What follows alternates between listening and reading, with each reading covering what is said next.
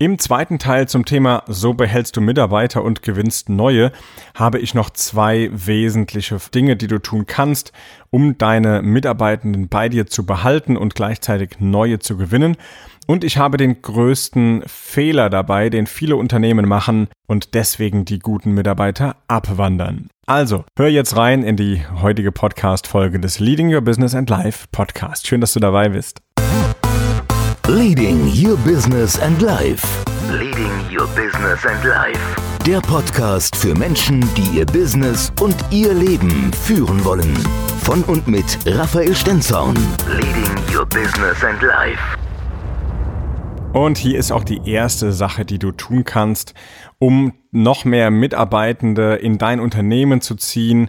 Allein dadurch, dass du mit deinen jetzigen Mitarbeitenden wunderbar umgehst.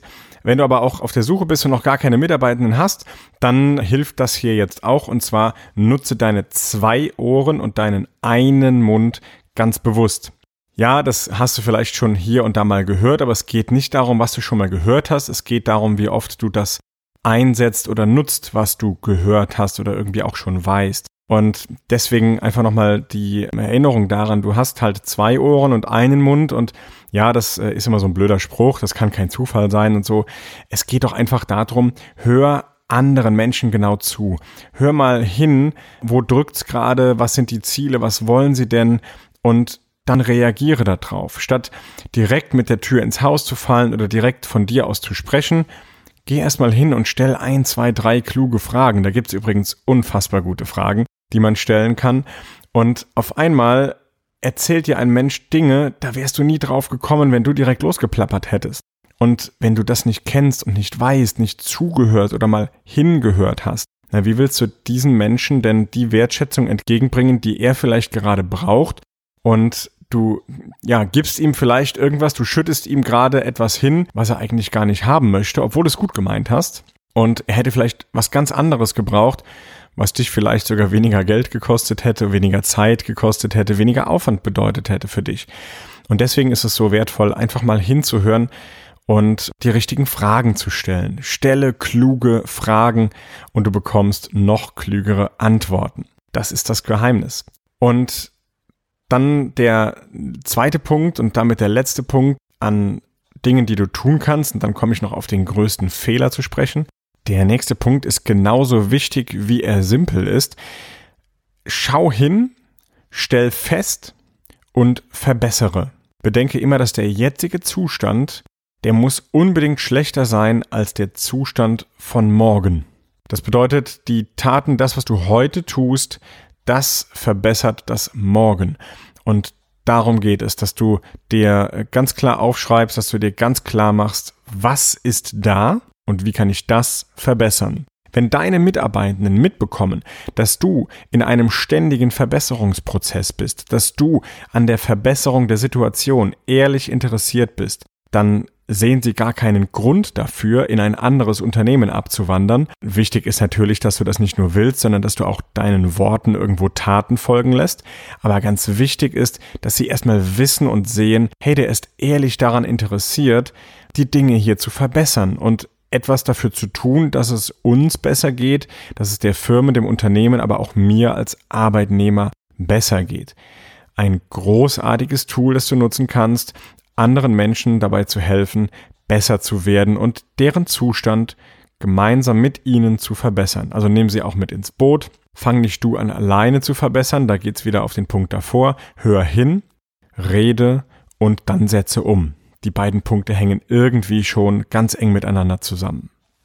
Und jetzt habe ich schon versprochen, es geht noch um den größten Fehler, den gerade ganz viele Führungskräfte oder auch Unternehmen machen, wenn es um das Thema Mitarbeitende geht. Und der größte Fehler ist fehlende Kommunikation. Das erste, was passiert, wenn Informationen nicht weitergegeben werden, das ist das Thema Unsicherheit. Es macht sich Unsicherheit breit unter den Mitarbeitenden, unter den Angestellten, aber auch in der Führungsetage, vielleicht sogar noch nach weiter oben, wenn über dir als Führungskraft noch weitere Personen sitzen, dann sind die auf einmal unsicher, wird da unten der Job richtig gemacht, umgekehrt denken sich die Mitarbeitenden, na machen die da oben eigentlich ihren Job richtig, wissen die eigentlich, was hier abgeht, was hier gerade passiert, merken merken die das überhaupt?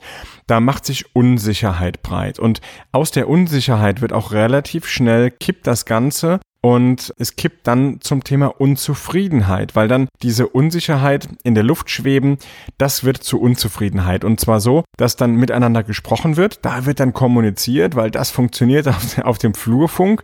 Ja, hast du das gehört, hast du das mitbekommen und das ist doch blöd und das machen sie nicht. Obwohl vielleicht längst an dem Thema gearbeitet wird. Aber es wurde nicht kommuniziert, es wurde wieder nicht miteinander abgestimmt oder besprochen. Und auch das durfte ich mit immer wieder blauen Augen, einer, einer blutigen Nase irgendwo in, in meinen letzten Jahren als Unternehmer und Führungskraft merken.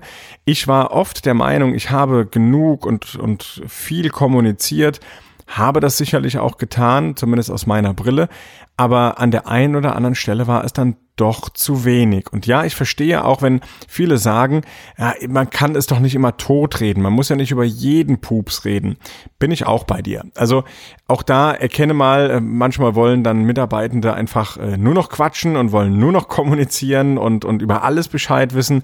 Auch das wird natürlich irgendwann schwierig und anstrengend und ist auch in einer gewissen Unternehmensstruktur oder Unternehmensgröße gar nicht machbar, umsetzbar oder möglich und auch nicht notwendig, denn dann bräuchte man keine Mitarbeitenden, dann kann man es ja eben doch wieder alleine machen, wenn man dann über alles irgendwie sich austauschen muss. Aber es gibt so gewisse Kernpunkte, über die man dann auch zum Beispiel über Team-Meetings oder über ja, wöchentliche Meetings äh, Informationsmeetings, kurz, knapp, knackig, wirklich nach einem einfachen Prinzip das Ganze abarbeitet und jeder sein Statement gibt. Es gibt einen klaren Zeitplan, es gibt ein klares Regelwerk, eine Erfolgsstrategie, wie ein solches Meeting abläuft und dann ist ein Zeitfenster gesetzt, das wird auch nicht überstritten und es gibt vor allem einen Punkt nicht in diesen Meetings, den Punkt Sonstiges.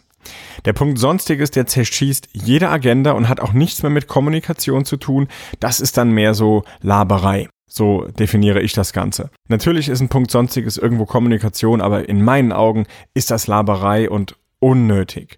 Alles, was nicht vor dem Meeting irgendwie festgelegt wird, worüber muss gesprochen werden, was nicht bekannt gegeben wurde oder mitgeteilt wurde, darüber muss gesprochen werden, das ist dann auch nicht wichtig.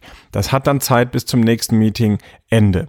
Und so kann auch Kommunikation funktionieren. Und wenn das dauert ein bisschen, bis das in der äh, Struktur, in der Betriebsstruktur vielleicht angenommen wird, bis das verstanden wird, aber wenn das effiziente, kurzweilige Meetings sind, in denen es wirklich rein um den Informationsaustausch geht, dann kann es sein, dass ein Montagmorgen mit 15 Minuten Meeting auch mit 20 Personen sofort beendet ist. Und zwar so, dass alle auf dem neuesten Stand sind, alle Bescheid wissen und dann gibt's noch die Hintertür für den Punkt Sonstiges, nämlich das Thema, so liebe Mitarbeitenden und wer jetzt noch einen Punkt hat, wer jetzt noch irgendwo Unklarheit hat, der weiß, wo er mich findet, der ruft mich bitte an, der spricht mich bitte an oder der hat in 30 Minuten die Möglichkeit, zu mir ins Büro zu kommen. Da habe ich mir 30 Minuten Zeit genommen für eure Punkte und damit hast du die Möglichkeit gegeben zu kommunizieren und dass es einen Rahmen geschaffen, der es gar nicht aufkommen lässt, dass Unsicherheit in deinem Betrieb sich breit macht. Und ohne Unsicherheit